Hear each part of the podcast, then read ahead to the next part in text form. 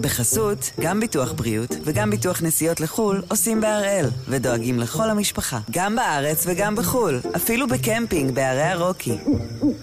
כן, גם שם, כפוף לתנאי הפוליסה וסייגיה ולהנחיות החיתום של החברה.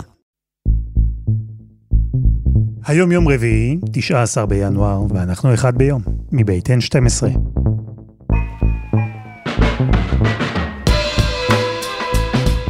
אני אלעד שמחיוף ואנחנו כאן כדי להבין טוב יותר מה קורה סביבנו, סיפור אחד ביום, כל יום.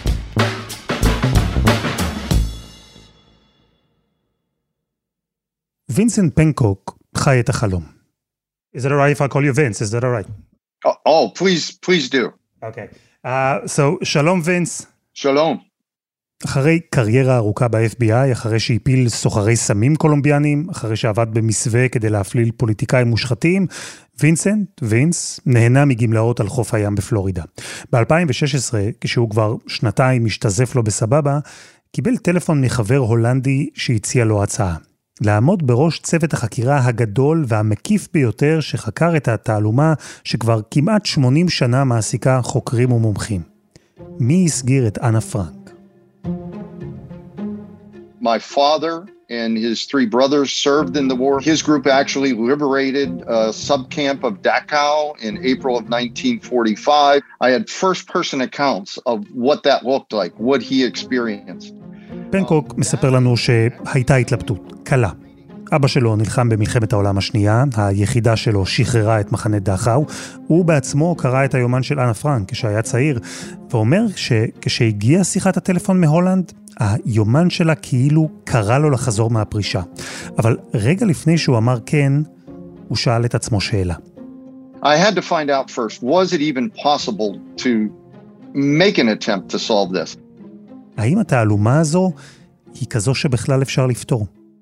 I really think that we owed it to the memory of Anne Frank, we owed it to the, the memory of the Holocaust victims and also the survivors. החבר ההולנדי הסביר את ההיגיון, כי בכל זאת זו בקשה משונה. וינס הוא חוקר FBI, הוא לא היסטוריון, אבל ההולנדי התעקש. הוא אמר שהשאלה הבסיסית, החיפוש אחרי האיש שהפנה את הנאצים למחבו של משפחת פרנק, זו בעצם חקירה משטרתית לכל דבר. צריך להתייחס אליה כמו cold case, תיק קר, ולגשת לנושא הזה כמו שהיה ניגש לכל חקירה אחרת. וינס הסכים, אבל לא לקח הרבה זמן, והוא הבין שהחקירה הזו היא לא משהו שהוא אי פעם נתקל בו בעבר. Oh, it, it was very different. It was it was not like anything I had ever done because of the age of the case. I mean, at the time we started, it was almost 75 years old, uh, which means that memories have failed, records were lost. Of course, we're talking about records that existed during a war. כשהעדים כבר אינם, המסמכים ברובם עבדו, הזיכרונות מעורפלים, אל מול כל זה, וינס והצוות שלו עבדו במשך שש שנים. הם השתמשו בשיטות מסורתיות ובשיטות חדשות, בטכנולוגיה שפותחה במיוחד עבורם ושילבה אינטליגנציה מלאכותית. And it allowed us to make connections between names and addresses that we could have never made before. הם הפכו כל אבן כדי לנסות להגיע לאמת. אז הפעם אנחנו עם האיש שרצה לסגור מעגל, להאיר אירוע נקודתי אחד בהיסטוריה, הרגע שבו החיילים הנאצים פרצו אל עליית הגג שמאחורי ארון הספרים, בבית ברחוב פרינסנגרחט 263. האיש שביקש לגלות מי הפנה את האצבע שהובילה את אנה פרנק הצעירה ואת המשפחה שלה אל מחנות המוות. משפחת פרנק הייתה בת מזל, כי ב-1933, עם עליית הנאצים לשלטון, הם זיהו את הסכנה הפוטנציאלית והצליחו לברוח להולנד. יותר מזה, הם הצליחו להשתלב בהולנד. האבא אוטו הקים חברה מצליחה, הוא קנה בית, ופרופסור דן מיכמן, ראש המכון הבינלאומי לחקר השואה ביד ושם וראש המכון לחקר השואה באוניברסיטת בר אילן, מספר שלמשפחה הייתה אז תקווה לעתיד טוב יותר. אבל התקווה הזו לא החזיקה מעמד הרבה זמן. הולנד נכבשה במאי 1940, היא נתפסה כארץ של שבט גרמני שסטה מן הדרך, שצריך להשיב אותו לחיק קהיליית השבטים הגרמניים. לכן גם השלטון שם היה של נאצים פנאטיים, האס-אס היה שם חזק, והמדיניות האנטי-יהודית הייתה מאוד מאוד חריפה, אם משווים את זה לבלגיה ולצרפת אה, בשנתיים הראשונות אה, שלאחר הכיבוש, וגם בארצות אחרות בסביבה. ואז בקיץ 1942 מתחילים גירושים. המסתור של משפחת פרנק כבר היה מוכן, בחלק האחורי של בניין המשרדים ששימש את החברה של אוטו. זה אה, בית באזור המרכזי של אמסטרדם. הבתים שנבנים שם הם מאוד צרים והם לגובה ועם כל מיני אה, אה, תחכומים של מקומות שאפשר לאחסן שם דברים, וזה גם בבית הזה, שמי שביקר בו ראה שזה מדרגות צרות ועולים כמה קומות, אז בקומה גבוהה הכינו את המסתור הזה בצורה שיכולה להיות מוסתרת על ידי ארון ספרים שנפתח כמו דלת, ושם היה המסתור. שתי קומות שמוקמו בחלק האחורי של הבניין, כך שאי אפשר היה לראות אותן מהרחוב. חלל צפוף, כמה מיטות, חלונות שכוסו ומעט מקום לזוז. כשהתחיל הגירוש של היהודים בהולנד למחנות ההשמדה, יולי 1942, אוטו פרנק הבין שהגיע הזמן להיכנס למסתור.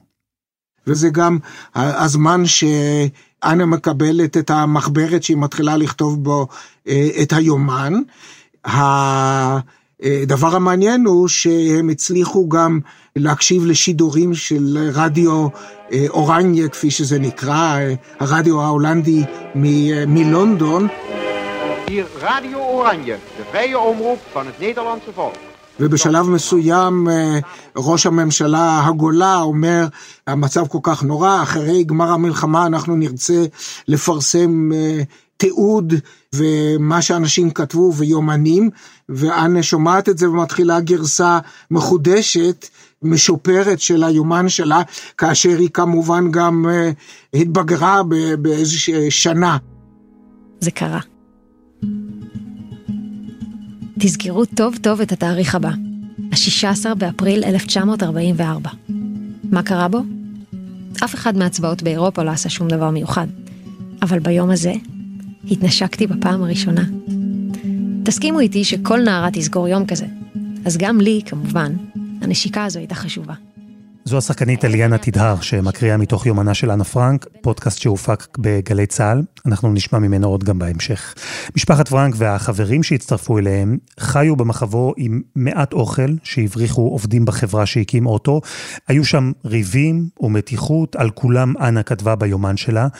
והמציאות הזו, מציאות של חיים במסתור צפוף, של פחד תמידי, מציאות שבה אסור לעשות שום צליל ברוב שעות היום, עד כמה שהיא הייתה קשה בקהילה היהודית של הולנד באותם ימים, היא לא הייתה חריגה. ההערכה היא שבין 25 ל-28 אלף יהודים, כ-20 אחוז מיהודי הולנד אה, מצאו מקום מסתור, וככל שהגירושים התקדמו, השלטונות הגרמניים אה, ניסו לאתר מקומות כאלה. כמו שליהודים הייתה פרקטיקה, שיטה כזו להסתיר את עצמם, ככה הגרמנים גיבשו לעצמם שיטות למצוא אותם.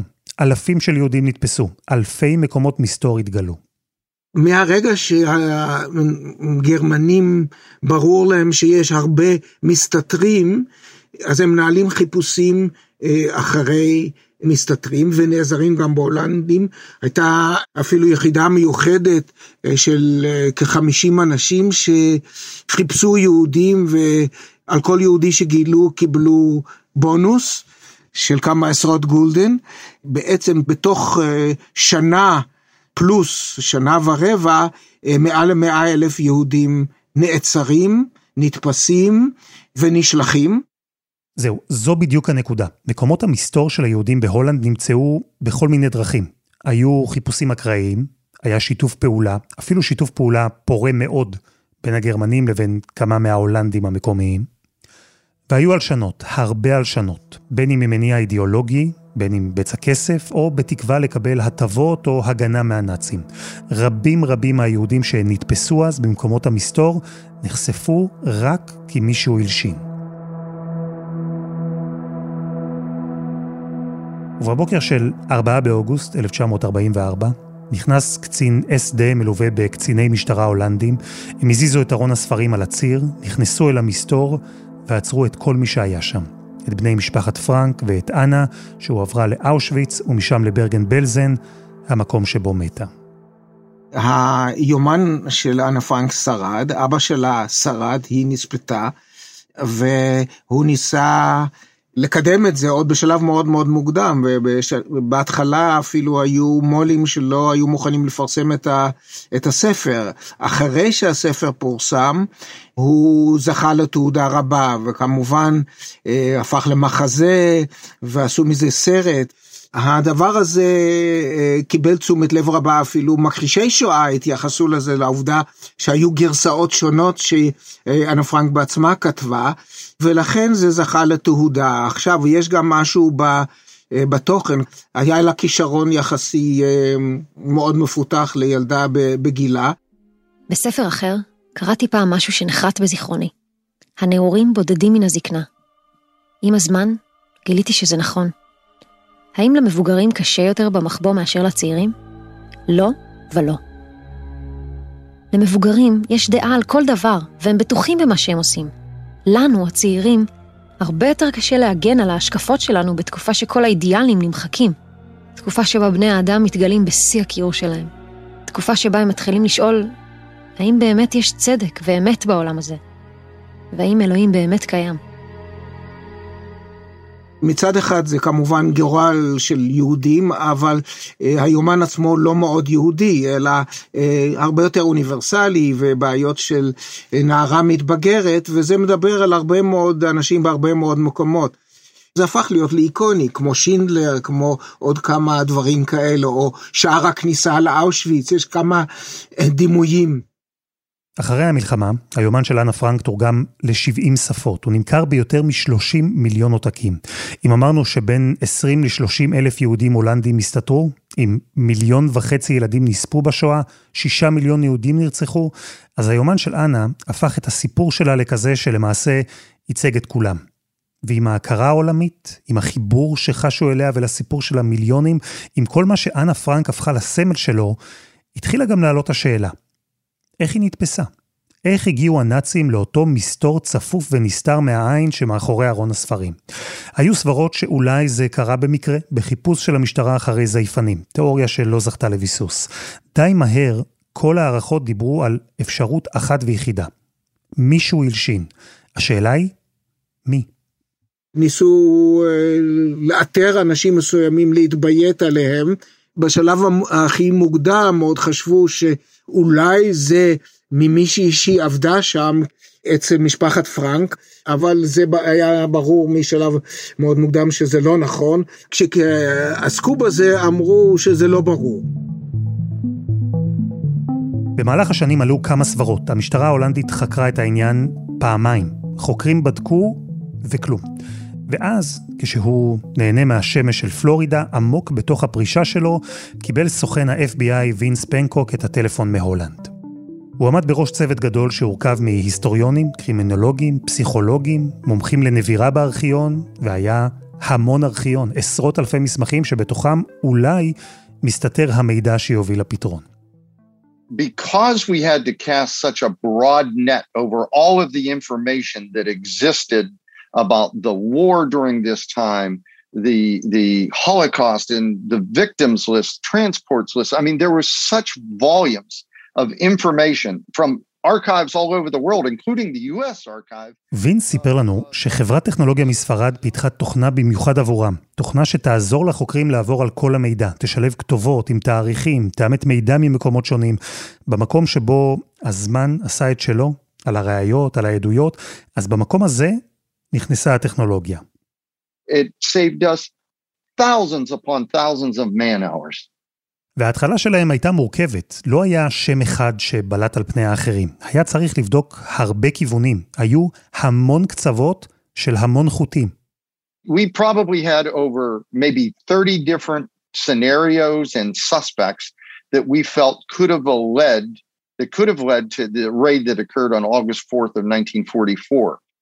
30 חשודים פוטנציאליים שכל אחד מהם היה יכול בסבירות מסוימת להיות זה שהוביל את הנאצים אל המסתור, אל אנה פרנק ואל המשפחה שלה.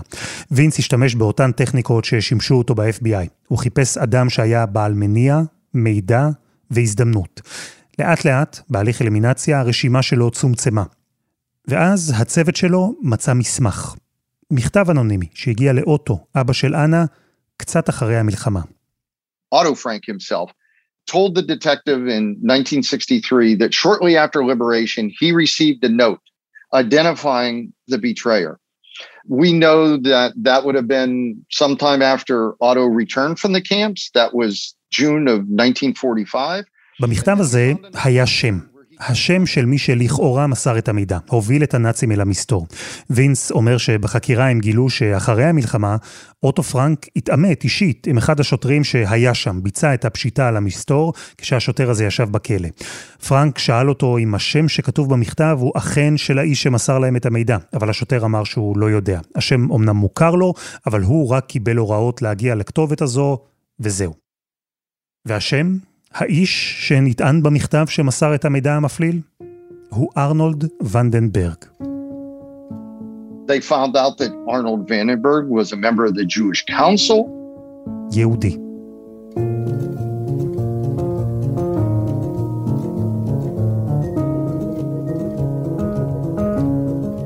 חסות אחת, וממש מיד חוזרים.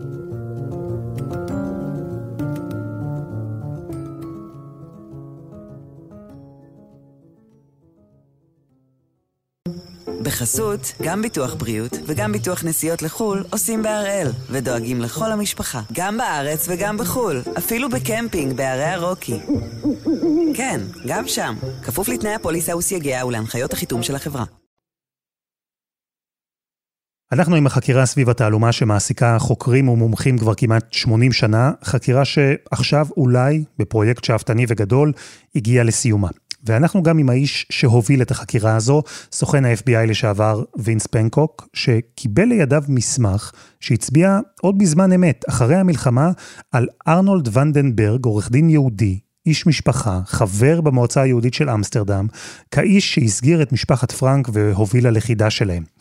ברגע שהתברר לווינס שהשם של ונדנברג עלה כבר אז, אחרי המלחמה, ושאוטו פרנק ידע שהוא חשוד, אז הצוות התחיל לבדוק מה בדיוק קרה אז, למה בעצם לא הושלמה החקירה סביבו. The council was abolished in September of 1943, and all the members were sent away to the camps. So perhaps the detective and others felt, well, if he was away at a camp, there's no way that he could have had the opportunity to do this. We dug into that and we found through the international tracking records, the records of the camps and the transport, Arnold Vandenberg and his family were never in a camp. Um, in fact, he was out free. וינס, כמו חוקרי המשטרה ההולנדית שחקרו את השאלה הזו במהלך עשרות השנים שחלפו, הניח שוונדנברג, כמו יתר חברי המועצה היהודית, בכלל לא היה בחיים כשמשפחת פרנק נתפסה. שהוא נשלח, כמו יתר הקולגות שלו, אל מחנות ההשמדה, כך שלא יכול היה בכלל להיות האיש שאותו הם מחפשים. המון מאמצים הושקעו כדי למצוא איזשהו תיעוד, משהו, אבל כלום. ונדנברג והמשפחה שלו לא נשלחו למחנה, הם היו חופשיים. יותר מזה, השלטונות הנאצים שקלו להעניק לו תעודה שהוא עבר אריזציה, שהוא כבר לא נחשב יהודי בכלל. Astonishingly, when I saw this publicly available report, I, I couldn't believe that other investigators or researchers that looked at this in the past never questioned that. וינס לא האמין שבמשך כל כך הרבה שנים, כיוון החקירה הזה פשוט לא נבדק.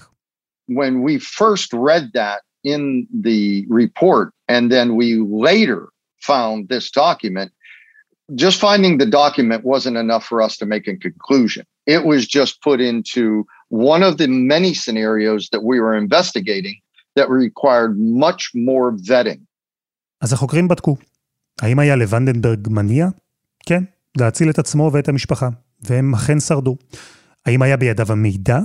אז וינס אומר שכן. לחברי המועצה היהודית היו רשימות של כתובות, מקומות שבהם נמצאו יהודים, ולוונדנברג בסבירות גבוהה גם הייתה גישה לרשימות כאלה. הם בדקו אם בכלל רשימות כאלה הועברו לידי הנאצים. וגם כאן, התשובה חיובית, החוקרים מצאו לזה עדויות. וכך, בתום מחקר ארוך ועבודה מאומצת, וינס והצוות שלו הגיעו למסקנה. Not like on television, there wasn't an aha moment. Oh, we had the DNA test results or we found the videotape of it. It was more of a slow boil of, of facts and information at the same time while we were eliminating many of the other scenarios. לא היה רגע אחד, הוא אומר, לא הייתה איזו הערה או מידע חד משמעי אחד שהשלים את כל התמונה. אלו היו סדרה של רגעים, שורה של נסיבות שהובילו את החוקרים לקבוע בסבירות גבוהה, שארנולד ונדנברג הוא האיש. הוא, כך הם מאמינים, העביר לנאצים רשימות של כתובות של יהודים, רשימות שהובילו אותם בין היתר גם אל המסתור שבבית שברחוב פרינסנגראכט 263. We like to say it's the most likely suspect. We had a Bayesian statistic expert review the case and all the evidence. He estimates there's an 85 to 90% certainty um, of his guilt. We would tend to agree with that, but this is the evidence. אז כן, זו לא הוכחה חד משמעית, אין אקדח מעשן. וינס מציין שהוא בטוח ב-80 או 90 אחוז, בכל זאת זה לא מדע מדויק. והחקירה, המסקנה שאליה הגיעו החוקרים, הכל צוטט בכל העולם. ומצד אחד, וינס חש סיפוק. הוא סיפר לנו איך החקירה שלו העלתה עוד מידע שלא נחשף קודם, על מנגנון תשלומים לקצינים הולנדים שמצאו והעבירו יהודים. הוא מספר בתקווה איך החקירה והפרסום סביבה יקדמו עכשיו את החינוך של הדור הצעיר לשואה. אבל יש גם עוד צד, והוא החשש שהמסקנה, הכותרת על כך שיהודי הוא זה שהסגיר יהודים, כל זה יתרום לאנטישמיות, להכחשת השואה, ולכן וינס מנסה להציג תמונה מורכבת יותר. הוא סיפר לנו איך אחרי שהחקירה הושלמה, החוקרים מצאו את הנכדה של ונדנברג, והציגו בפניה את כל המידע שמצאו. Of course, she was astonished at it because she had no idea. Uh, she never knew her grandfather. But what she said after she reviewed our investigation, our, our evidence, is that if, in fact, her grandfather did turn over lists, that she could understand how somebody forced to make that decision would do so. הנכדה לא הכירה את סבא שלה, הוא מת ב-1950 בלונדון. לווינס היא אמרה, במידה רבה, את מה שהוא בעצמו חשב. שהיא יכולה להבין. היא בטח לא יכולה לשפוט, אבל אולי אפילו להבין. היא יכולה לשים את עצמה בנעליים של סבא שלה. אדם שהעביר רשימת כתובות כדי להציל את עצמו ואת המשפחה שלו ממוות בטוח. אדם שאולץ לעמוד בסיטואציה כזו. הוא לא בחר בה. וזו בדיוק התמונה המורכבת שווינס רוצה להעביר. I stress to people, please do not judge Arnold Vandenberg in any way that because left with the same decision, what would you do if you were forced into either going to a certain death on a train to the east or to turn over a list of addresses? Of course, that's not my job as an investigator. My job is to just report the facts, which I think we have done. And then I let the discussion up to everyone else. אל תשפטו אותו. וינס ממש מפציר, כי כשהם יצאו לדרך, החוקרים חשבו שהאיש שהם ימצאו, האיש שהסגיר את אנה פרנק, יהיה מפלצת. אנטישמי, סדיסט, אדם שחיפש כסף ולא בחל גם בלשלוח אנשים למוות. אבל זה לא מה שהם גילו. אוקיי, וינס, thank you very much. It's, it's been a pleasure.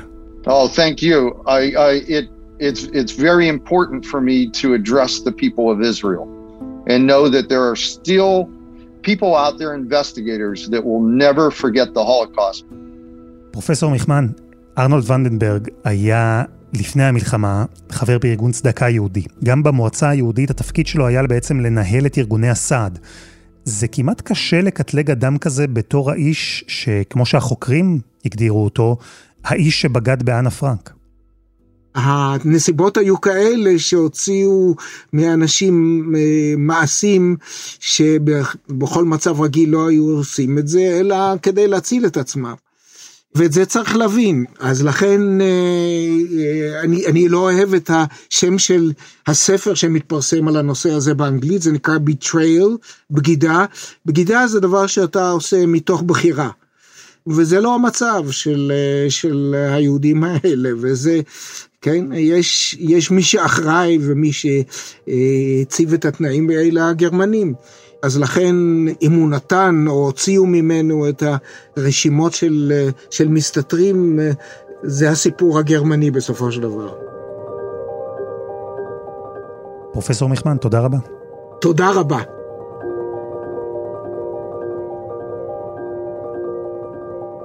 וזה היה אחד ביום, של N12. תודה לגלי צה"ל על הקטעים מתוך הפודקאסט של אנה, שנמצא באתר וביישומון של גלי צה"ל. העורך שלנו הוא רום אטיק, תחקיר והפקה עדי חצרוני, דני נודלמן ורוני ארניב. על הסאונד יאיר בשן שגם יצר את מוזיקת הפתיחה שלנו, ואני אלעד שמחיוף. אנחנו נהיה כאן שוב, גם בשבוע הבא.